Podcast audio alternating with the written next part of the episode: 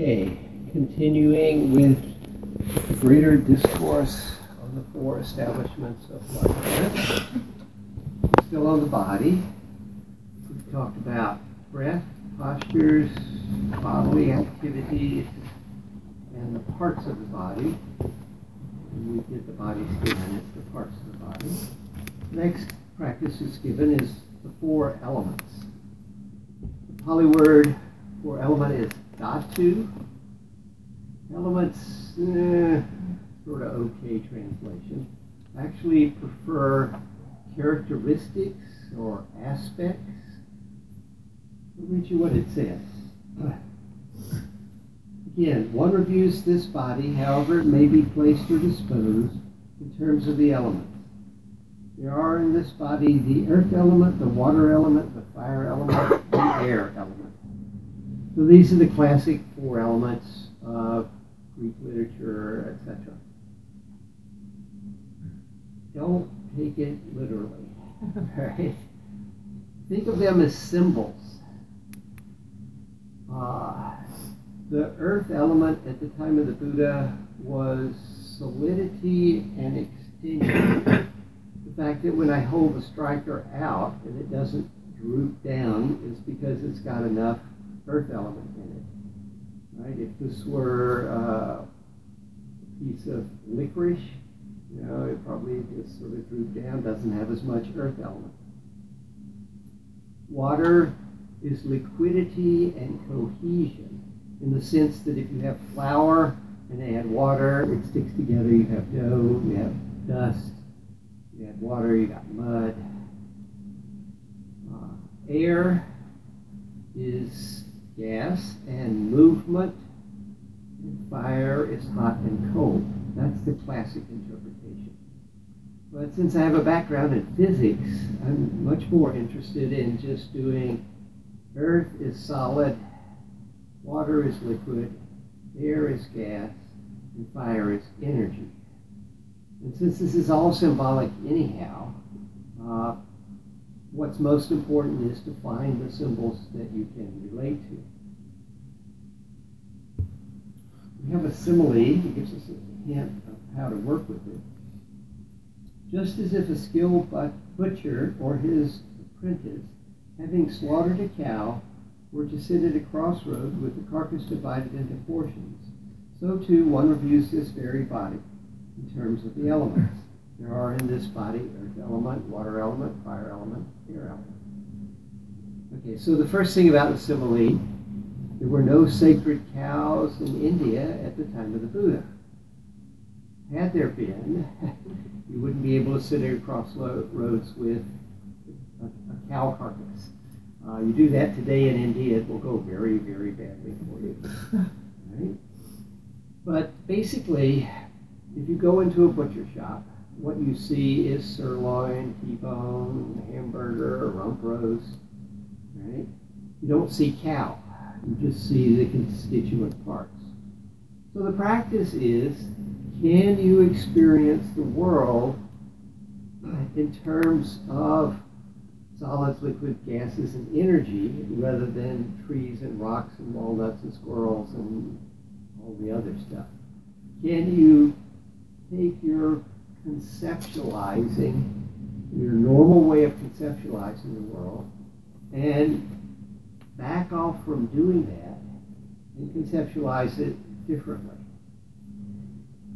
One of the most important teachings from the Buddha, I had to actually summarize basically what he's saying as practice is, don't be fooled by your concepts.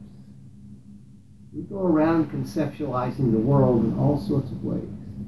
And we think whatever concept I come up with is obviously accurate. Why would I come up with the wrong concept? Well, turns out sometimes we do. Turns out all the time we do. Things are a lot more complicated than we think they are. And so the Buddha is teaching us not to be fooled by our concepts. So this practice of the four elements, the four characteristics, the four aspects, is one of breaking out of your normal conceptualizing of the world by doing a different kind of conceptualizing. Baby steps at first, right? So I'm going to do a guided contemplation, which will give you a better sense of how to work with these. But any questions about the four elements before we start the guided contemplation?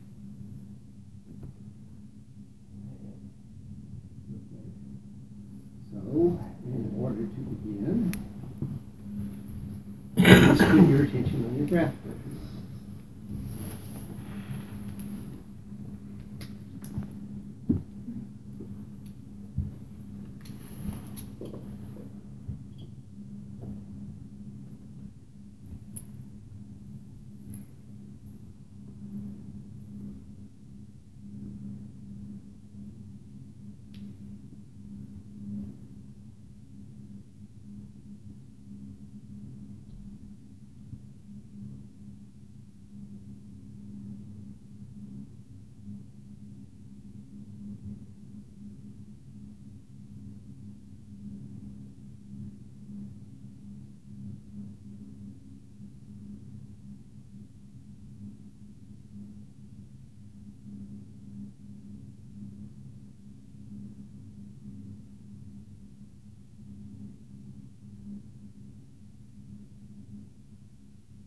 Drop the attention on your breathing and look at your body and see if you can find examples of earth element. The easiest way to start would be to push your tongue against your teeth and feel the solidity of your teeth.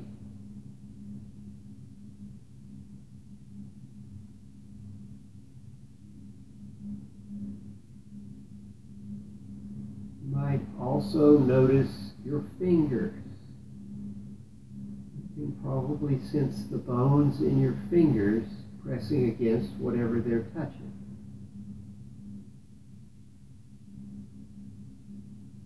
Just start scanning through your body looking for earth elements, for solid bits.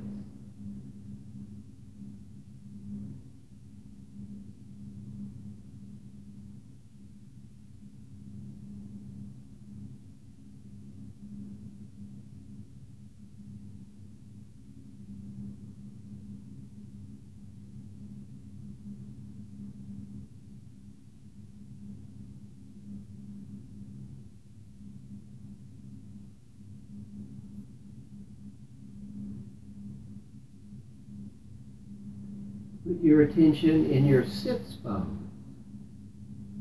They're solid. They're earth element. And also notice that upon which you're sitting. It's not rock solid, but it's certainly not liquid or gas.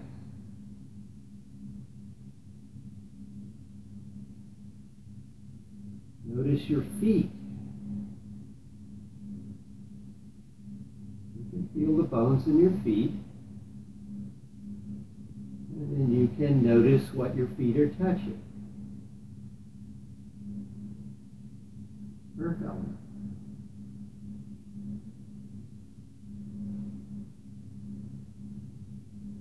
Now imagine that you stand up and start walking towards the door. You can feel the solidity of the bones in your legs and feet, as well as the solidity of the floor.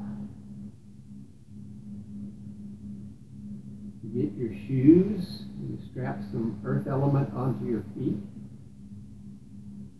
and then you grab the doorknob, you can feel its solid nature, and you open the door, noticing earth element in the door.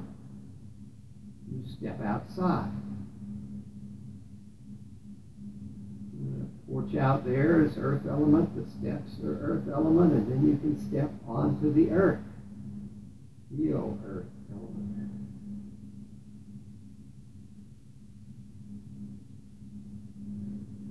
You look at a tree.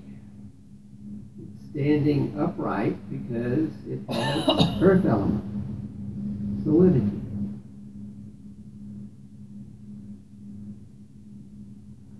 Notice the buildings. They too have earth element. That's how they're standing up.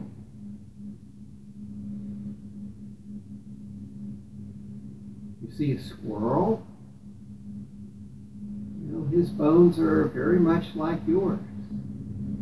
We all have earth element within us.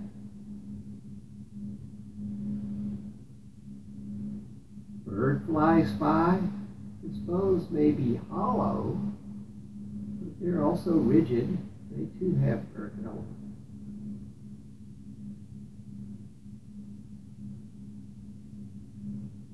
You pick up a rock, feel how solid it is. Lots of earth element there.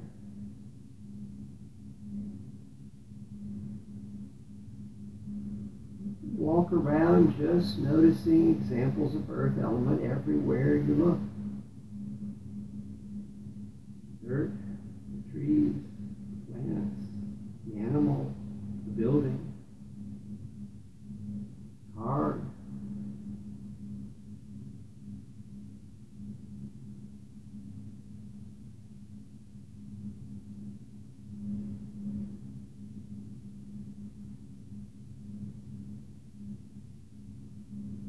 Put your attention back on yourself. Sitting in this room, now scan your body looking for water element, liquidity. Easiest is going to be to notice the saliva in your mouth.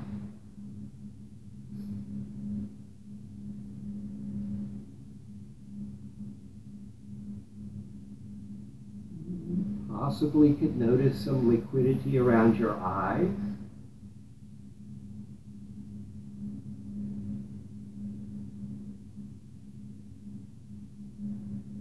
If you're quiet enough, you might notice your heartbeat,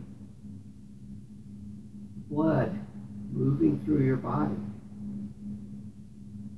That's water element.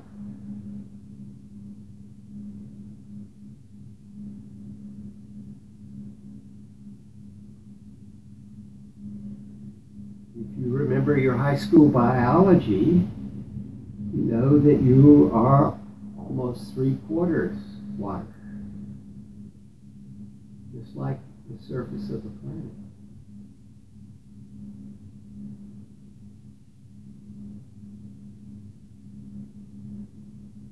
If you stand up and go outside, all that green is due to water element.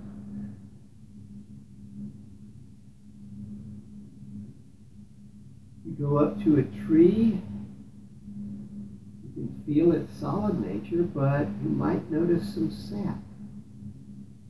That sap is just like your blood, carrying nutrients from one place to another.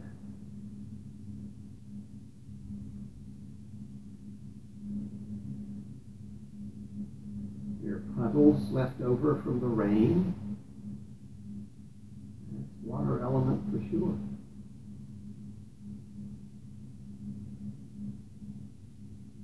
Any animals that you see?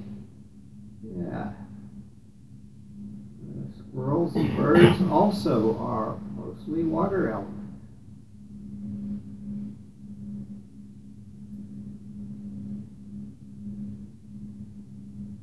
You look up into the sky, you see the clouds. Well, they're not liquid yet, but water falls out of the sky. How amazing is that? If water didn't fall out of the sky, this would be a very different planet.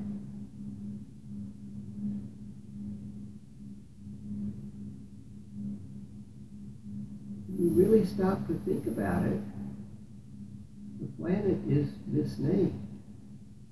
It would be the planet water, because that's what makes it so unique.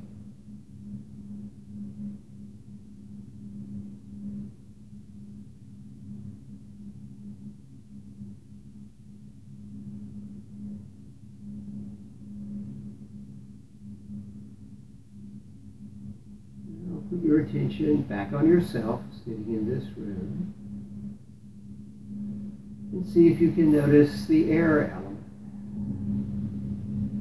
The easiest, of course, is to put your attention on your breathing.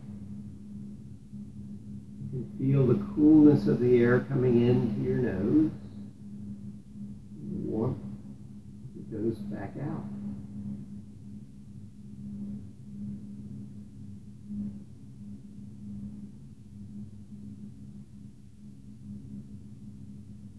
Sometimes you notice other gases within your body.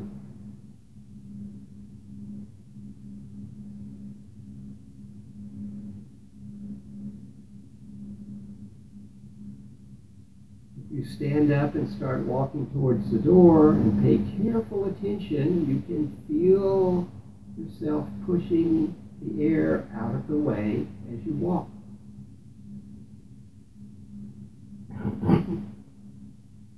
You step outside, and if there's a breeze, you can feel the air pushing against you.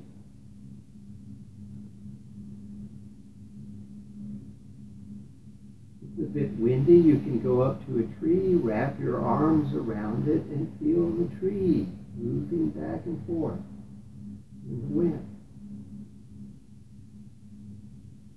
You can see the leaves switching in the wind. There's air all around it.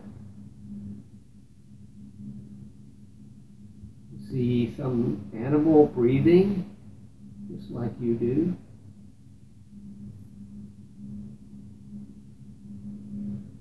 Bird flies by, supported by the air.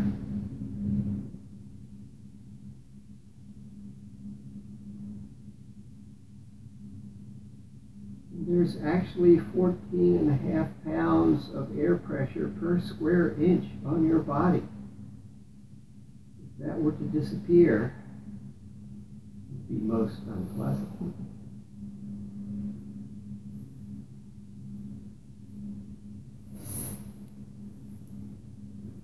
We live at the bottom of an ocean of air.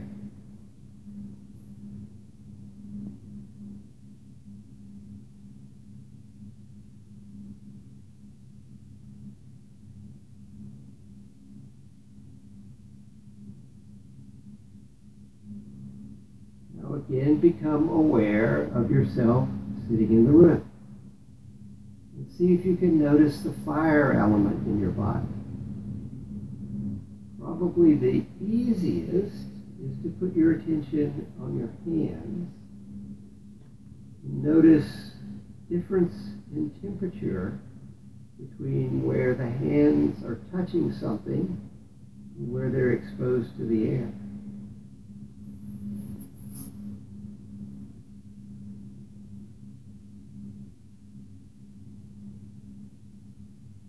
Maybe other parts of your body where you can notice a difference as well.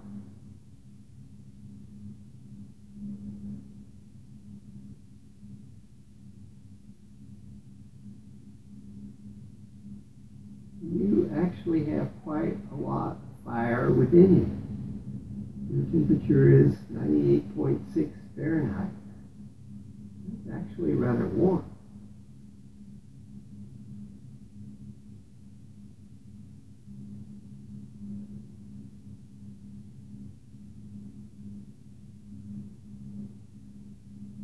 Stand up and go outside.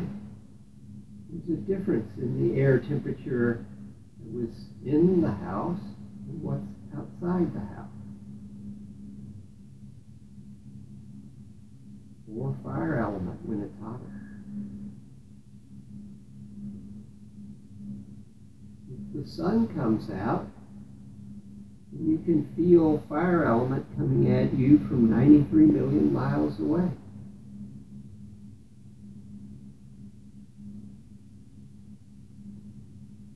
You go up to that tree, you put your hand on it, it's got a temperature, it's not ice cold, it's got fire element within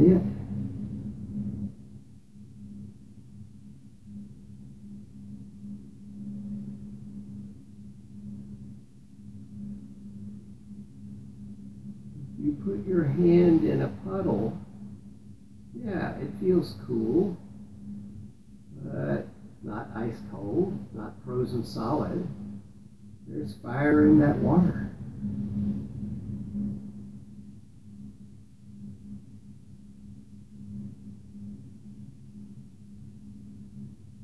You see the clouds moving.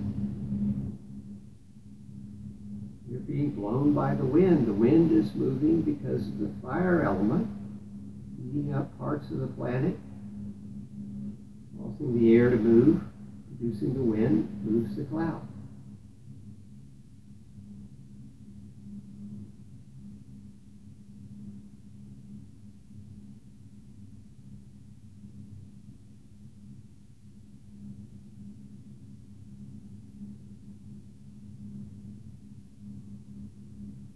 Go for a really brisk walk on a hot day, you notice all of the elements. There's the solidity of your legs and feet meeting the solidity of the earth. And then you start wanting more air as you're breathing harder. Then you start to sweat as your body puts out water element to evaporate to cool you off, because you've got too much fire element inside.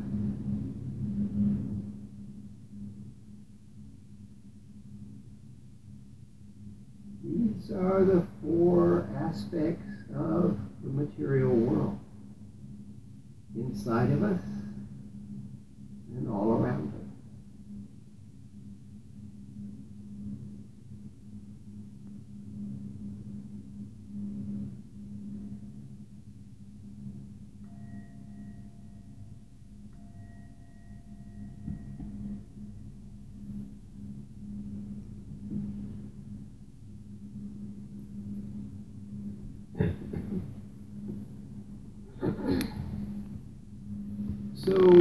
Again, you do this internally and externally, and both internally and externally. In other words, you notice these elements within you, and you notice them in the world around you.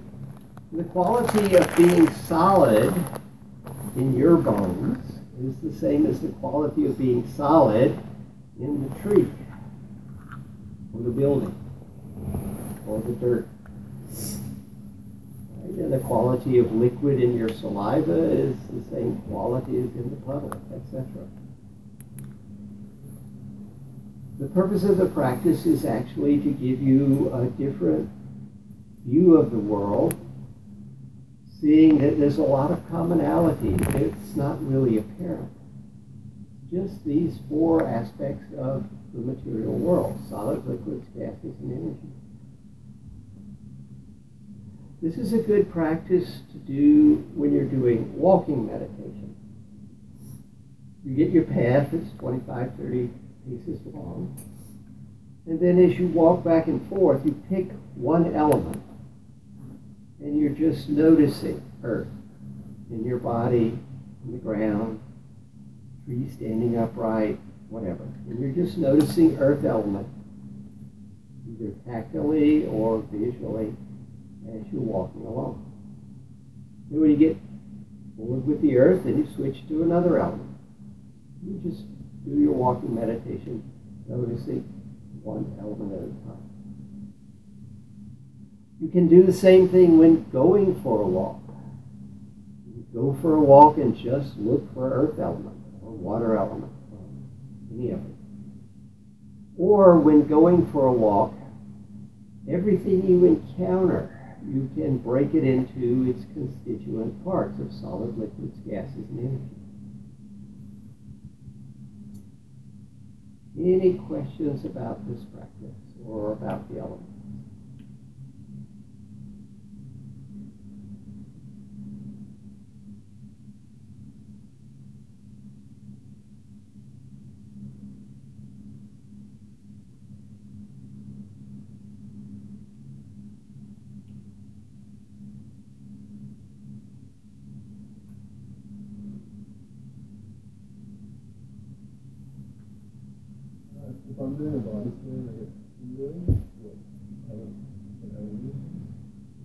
Do a body scan and you get tingling.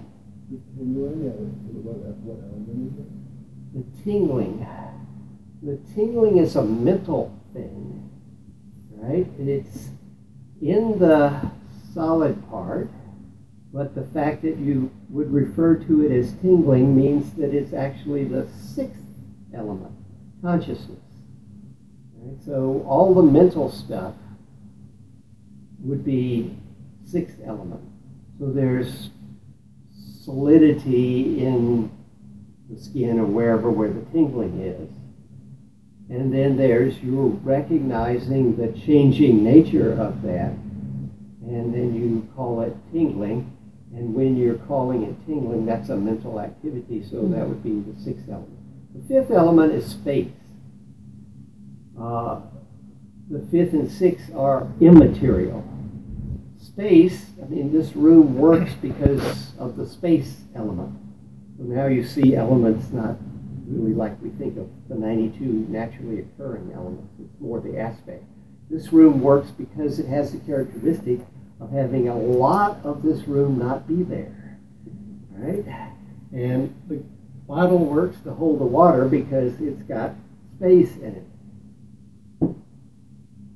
And then all of the mental stuff, your thoughts, your emotions, all of this is the sixth element.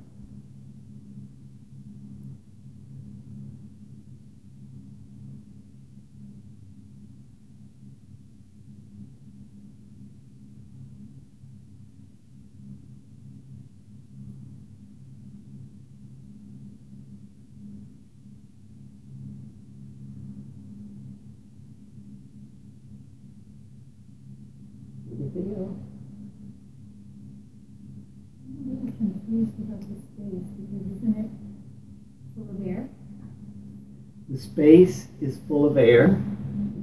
The space is 2/3 full of water. But because the space is immaterial, it's not a real thing. Okay? It's not real space in the room. It's that we have conceptualized the solidity of the house as encompassing a thing we call a room, and there's lots of space in this room, which is full of air, and also has people in it, and mats, and a lamp, and a Buddha, and, right? So within the space, there are things, but all of this is conceptual, right? So when we say the room has space, it's a concept, it's not a real thing. And if you're down at sea level, all the space is going to be filled with air, unless, of course, you somehow manage to get the air out. You have a balloon, and all the air comes out of it. You've got it all scrunched down. There's no space and no air left. You tie the balloon up, and you put it in a vacuum chamber and remove all the air. Well, the balloon will inflate slightly because you didn't get quite all the air out of it. There was a little bit left yet.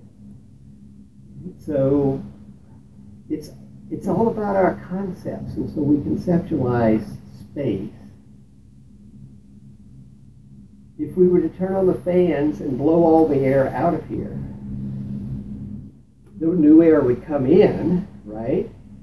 But the space would remain the same because it's not material. It's just a concept that we're laying on top of the solidity that makes up the house. The other elements are also concepts, but they're concepts about materiality. So it's a little more difficult to see that they're just conceptual. Does that help?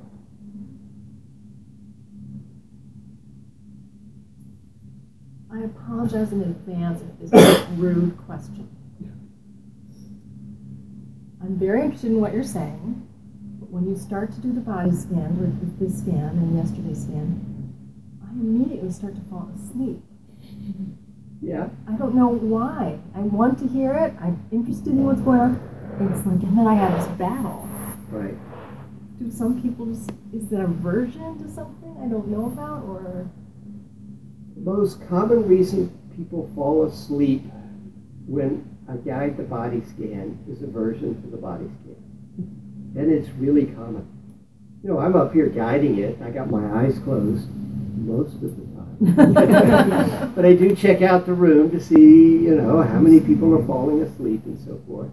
Because, yeah, there are people falling asleep every time I do it. It's not a rude question. And generally, when I talk to the person about it, there's aversion. I don't remember if you raised your hand when I said who didn't like the body scan, but I did. Yeah, most people who fall asleep don't like the body scan. Now, why don't you like the body scan? Is it only because it makes you fall asleep? Well, okay, but there's usually something about, something about this they don't like, and it's something we could explore in your interview if you want to, but. Yeah, it's not uncommon at all. Yesterday during the body scan, I was battling it also.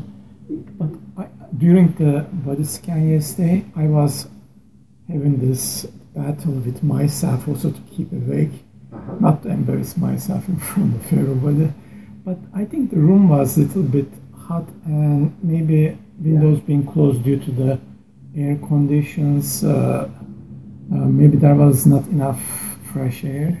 Yeah, it could be that that's part of it, is that, yeah, it's just not enough fresh air. There's also my rather boring voice.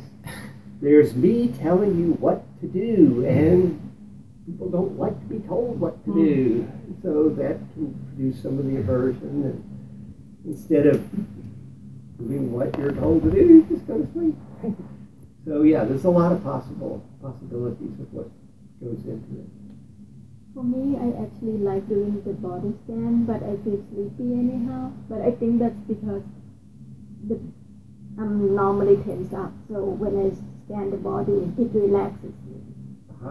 Yeah. So the relaxing makes you sleepy. Oh, interesting. Yeah, that could be part of it as well. I'm curious as to why you required us to do it once a day. You were quite insistent, and you said, make sure you do it every day. It's a useful practice in a number of ways, in that it's a training to help you get in touch with more and more subtle objects as you get more and more skilled with it. So that's one.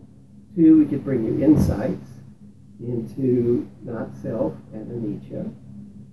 Three, if you don't like doing it, then it's probably good that you do it, because you might gain some insight into why you don't like doing it. All right? And I have to be insistent about it, because the people who benefit the most from doing it are those who don't want to do it. So I have to be very insistent. If I say, well, you know, this would be really good for you, you should do it. People who don't want to do it won't do it. So I have to be really insistent and say everybody has to do it. And that way, those who would benefit the most actually do it. So, yeah. Good way to look for ticks. True. It's a very good way to look for ticks. On body scanning, then, I would just like to give a different view. My experience is it's the best thing. And I remember I read some statistics, I think this was in Europe, it's the most liked or preferred way of patient. It was a German-based research. Yeah. I practiced it a lot, and it started with the Goenka retreats, where you just do body scan and constant, and then you really start to feel what's happening in the body, this tingling sensations, and you almost start to feel the flow of blood and all the sensations. And then gradually you start to lose all these kind of elements. As you mentioned, it goes into more like nobody, nothing. You're just aware of these sensations, and it can be an amazing experience. Really, like by itself, you get so many insights. If you get into the groove of this, like really feeling the body, with the sensations. And I also practice yoga nidra, which is kind of a different, I mean, you do the body scan but with a different emphasis, maybe relaxing or maybe something else. So I think what happened with more practice They say you establish connections with different parts of the body, and then over time these kind of connections or pathways, they are refreshed and you feel really energized and really kind of great. And I think my experience is very positive. Yeah. So there are a host of reasons to do the body scan, and I have to insist because there's resistance to that. Yeah, it's a lot of work. You know, you just want to sit there and space out. No, I'm not going to allow you to do that. You're going to have to work. How important, or is it important to label the sensations? No, the body you shouldn't label. You so should just notice. Note that there's a sensation. Notice there's a sensation. Okay. That's all. But yeah, the labeling actually is counterproductive at that point. Yeah, good. I think my understanding of the Goenka technique is that everything that we experience gets stored in the body. Yeah, that's basically what gets taught. It's all stored here, and then by scanning it, hopefully you release the negative stuff. Yeah, and there's one don't react to it. So right. You don't want to go anchor retreat the first time you do the techniques. You know, some people that feel sick, some people, you know, there's just all different emotional reactions. Right, that's why I asked, did anyone feel nauseated? Yeah. In relation to the body scan and feeling nauseated, with the jhanas, is a reaction ever to feel nauseated when you're practicing the jhanas? Is that a reaction you've heard of?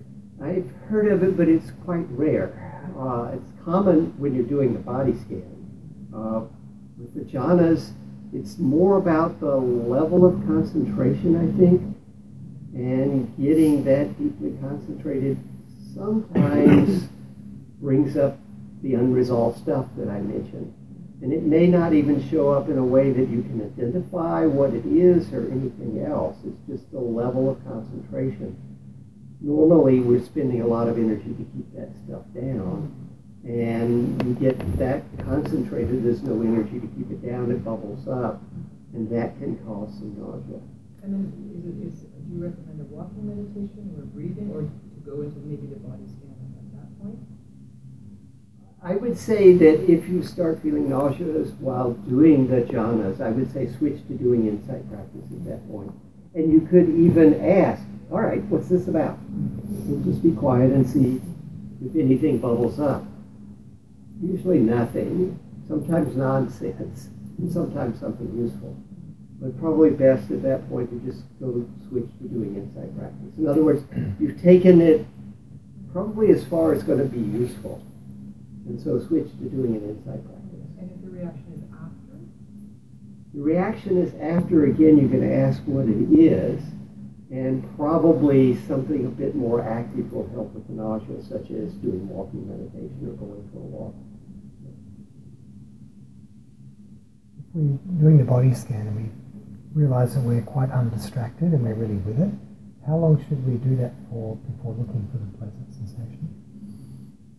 When you're doing the body scan, you should finish it, even though you feel like you're not getting distracted, even though you may have encountered a pleasant sensation. Go ahead and finish the body scan. It's kind of hard to tell how concentrated you are when you're doing the body scan. But if you do the whole thing and it takes 30 to 40 minutes, then yeah, you're going to be pretty concentrated and you're going to have a much better chance at that point with staying with the subtlety of the pleasant sensation. Whereas cutting it short, yeah, you might have overestimated how concentrated you were. So just as a general rule, finish it. If the bell rings while you're doing a body scan and you haven't finished, let's say you've just gotten down to your waist, you should quickly finish it. You know, like in 10 seconds, just do it. It seems to make it a nicer feeling of having done it. But, you know, if you're doing it in the afternoon, like I say, it should probably take longer than the half hour if you're doing it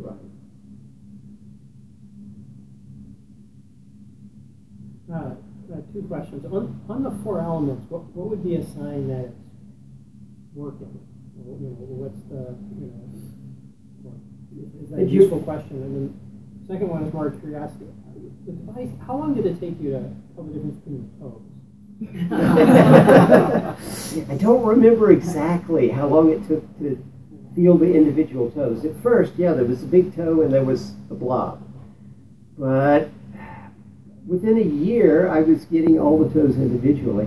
I think the toes came fairly quickly. I think the toes came quicker than getting consistent in the arm between the shoulder and the elbow, between the elbow and the wrist. The joints, very easy. Toes are joints, and so I think they came faster than the large areas of the extremities. But, yeah, I don't remember. How is the four-element, how do you know the four-element practice is working? Because you start to get a sense of, oh, yeah, there's a lot of commonality here. Basically, you start seeing the world in terms of solid, liquids, gases, and energy, and the world includes your own body, your own materiality, as well as that around you. And there's a lot of commonality. I mean, the tree and the house have a lot in common, besides the fact that they're wood. There's some solidity there. And the solidity in your arm is, yeah, that's in common as well.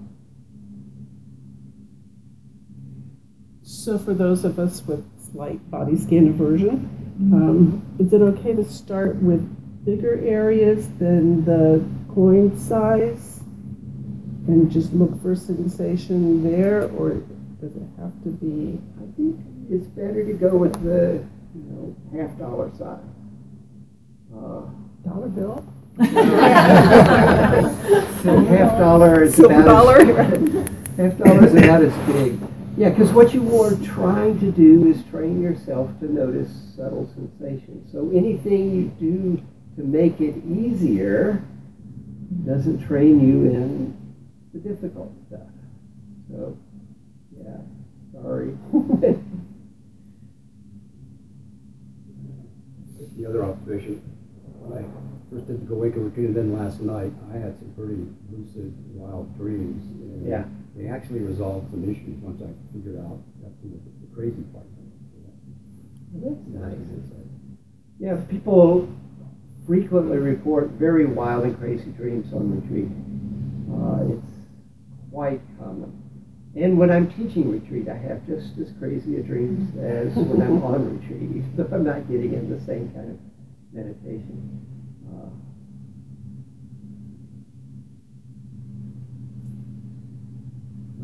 I know this was said already, but I forgot it. How long do you stay in active meditation before you Once you've got access concentration established, I say 5 to 10 to 15 minutes. Okay.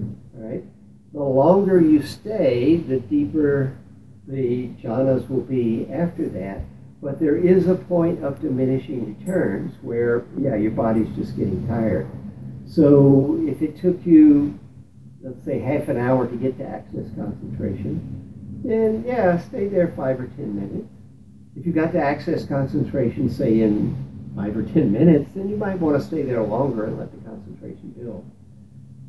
If it took you an hour to get to access concentration, then yeah, probably move on pretty quick within 5 minutes or so.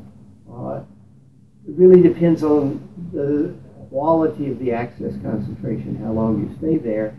With the additional things, if you stay too long, then your body gets tired and doesn't work. But if you stay a long time, you will have higher quality jhana. So it's kind of nebulous. So let's say 5 to 15 minutes. You're fully with the object of meditation, such as the breathing. And if there are thoughts, they're not pulling you into distraction. They're wispy and in the background. Okay, so you're fully with your object. For the breath, you know each in-breath, you know each out-breath. You're doing metta, and you're using the phrases, then you're right there with each of the phrases. If you're doing a visualization, then you're giving out the flowers and you're seeing the people you're giving the flowers to. And for the body scan, basically do the body scan, nice 35, 40 minutes. And then if there's a pleasant sensation, go for the pleasant sensation. Otherwise, go to the breath. With the breath, it's almost like you can't stop. The breath is almost like you can't stop. Yeah, that's hard. Yeah, I mean, you've worked so hard to get the breath so that you don't lose the breath. And now, when you can do that, I tell you, lose the breath. To the best of your ability, focus entirely on the pleasant sensation and leave the breath as far in the background as possible. Ideally, you don't notice it at all. Practically, it's going to be there. You want to give it as little attention as you possibly can. I've been getting active concentration pretty regularly, and when I switch my attention to a pleasant sensation, I'm having a hard time connecting with paying attention to the pleasantness of the pleasant sensation. It's really easy to notice the location, the size, the texture, but when I do that, nothing happens. Right. Yeah. So instead of paying attention to the pleasantness, enjoy the pleasantness. Maybe that'll help a bit. But yeah, this is tricky because it's a lot easier to notice the location and the intensity and everything else. But what you really want is to you want to set up the positive feedback loop of pleasure, and that's going to come with just being the experience of pleasure. And so as best you can. Don't analyze, that is, see how big it is, see where it is, etc. Just enjoy. As far as I can tell, now I'm a computer programmer, not a neuroscientist, the PT is dopamine breaking down into norepinephrine. And the dopamine is the neurotransmitter that gives you pleasure. The norepinephrine is what gives you the vibration and the heat, right? So what you want to do is focus on the aspect of the pleasantness that's going to give you pleasure. That'll up the dopamine content. So you've got enough to break down into norepinephrine to give you the PT, and then the whole experience will bring the sukha. The opioids, probably serotonin. So if you're looking at the location, well, it's just the location. There's not much pleasant about that. The size, it's just the size. It's not much pleasant about that. But the pleasantness, that's the essence of what's pleasant. So that's why you want to focus on it. But yeah, it's tricky. Hard to work with. Are there any tricks about working with time? I seem to lose the concept of time totally. Good. If you're well concentrated, 20 minutes. Yeah. If you're well concentrated, then time begins to disappear. You have no idea how long it is. That's why part of why I say 5 to 10 to 15 minutes. You know, if I told you 7.5 minutes in access concentration. It's ridiculous. Your sense of time is completely gone. But if I say 5 to 15 minutes, then, okay, I got to be here for a while. And so you hang out. Has this been long enough? Well, I guess. Try it and see. And if it doesn't work, well, maybe next time I'll stay longer. So, yeah, the clock time, yeah. It's more like I end up developing in my mind. Yeah. Yeah, it's tricky. It's just part of the trial and error and error and error thing. So you figure out how to make it work. When I'm working on concentration, I can follow the breath, and I get my distractions. It's not, well, sometimes I have images, but lots of times it's not an image, and it's not a monologue going on, and not a fantasy or anything like that. There's this just nebulous kind of thing going on. It's like, well, sometimes it's like you know, I don't want to be here, I don't want to do that. It's pretty strong that I can tell what's going on. But other times it's just something that, you know, just, you know.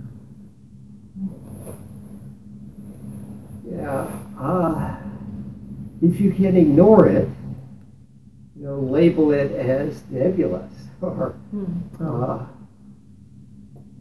aversion or whatever, and ignore it and just push it aside and keep going, that's probably the best. Okay. If you're unable to get it to leave you alone so that you're undistracted, then you might have to explore it. And you might explore it with, all right, what's going on here? Give me some clarity around this, or, and see if something comes up.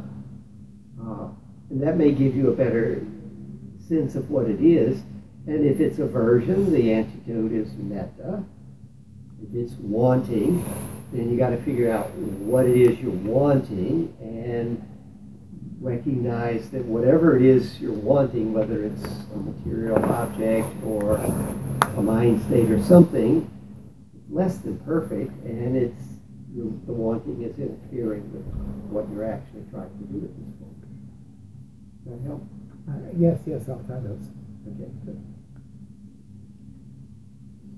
In doing the body scan, are you supposed to let go of the awareness of the breath completely, or it? Yeah, let go of the breath completely as best you can. It's going to come back when you get to your nostrils, of course. It's going to come back when you're maybe doing your chest. It's going to come back when you're doing your belly, right? But as soon as you move on from those areas, then ignore it. You really want to give 100% attention to whatever sensation is right there. Okay, and yeah. It's tricky because, we've worked so hard to be with the breathing, and then I'm telling you, don't be with the breathing. Just when you get good at being with the breathing. All right. Clinging in any form doesn't work. You say more about, when you say wispy thoughts, like how to understand that. Is the key just that you are not being pulled into them, or that they're, nebulous or like if it's a conversation in another room that you could pay attention to, but now you're totally not. Right. But it's in a sense you're aware it's there. The word wispy wouldn't come to me, but it would feel I'm distracted. Yeah. What I find is the thoughts back there, they're wispy in the sense that they don't really draw my attention.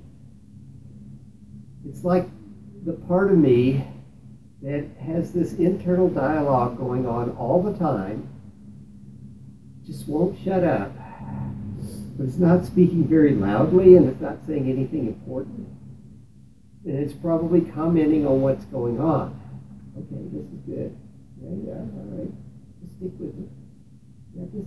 You should probably stay here a little longer. Just this sort of stuff back there. And when I say wispy, I'm trying to get, it's the difference between, okay, let's think about politics right now, or, something that's really going to grab you. It's the difference between a little wisps of smoke coming up from a fire that's practically gone out to a roaring bonfire with smoke and heat and everything just, totally taking over your system. Okay, last two. 2 days ago, you mentioned that we shouldn't take a deep breath at a certain point, which might take us into a different direction. I forgot. Yeah, when you're trying to get to the first jhana, so while you're trying to get to access concentration, while you're in access concentration, while you're focused on the pleasant sensation, avoid taking a deep breath in any of those. You can take a deep breath when you want to move from one jhana to the next, because it will calm things down. And as you move 1, 2, 3, 4, you're calming things down. But prior to the first jhana, don't take a deep breath if you can avoid it. Even when I am trying to establish access concentration, I get lost. If you get lost, then you're nowhere near the jhana. So to settle yourself back in, you can take a deep breath. I find that sometimes really helpful. I just spent 10 minutes in Hawaii. It's like, yeah. All right, now. My comment was on the wispiness, and I always just to share my analogy. Today there's a heavy cloud covering the clouds, and they're close to us. And when I think about the thoughts becoming wispier, they're like the cirrus clouds, the ones that are etching through the sky, the ones that are very far away in the dark. And so I tend to look at the clouds like that, my thoughts like that. If my thoughts are heavy and intruding, planning my Hawaii vacation. Right? But when they're at the wispy stage, they're so far back here and I can't touch them. Yeah. That's the analogy I use. That's very good. I'm going to steal that one. Probably. Right. Okay, so we got a half an hour until lunch. It's not raining, so I'm going to say go outside and explore the elements. There's lots of them out there, and you'll take your elements out there as well, and just notice the solid, liquids, and gases energy associated with the material world. And I will ring the bell at 11:55, so you'll know when to go up and get your lunch. I'm only going to ring it in this area, though, so if you go off someplace, you're going to have to find your own way back.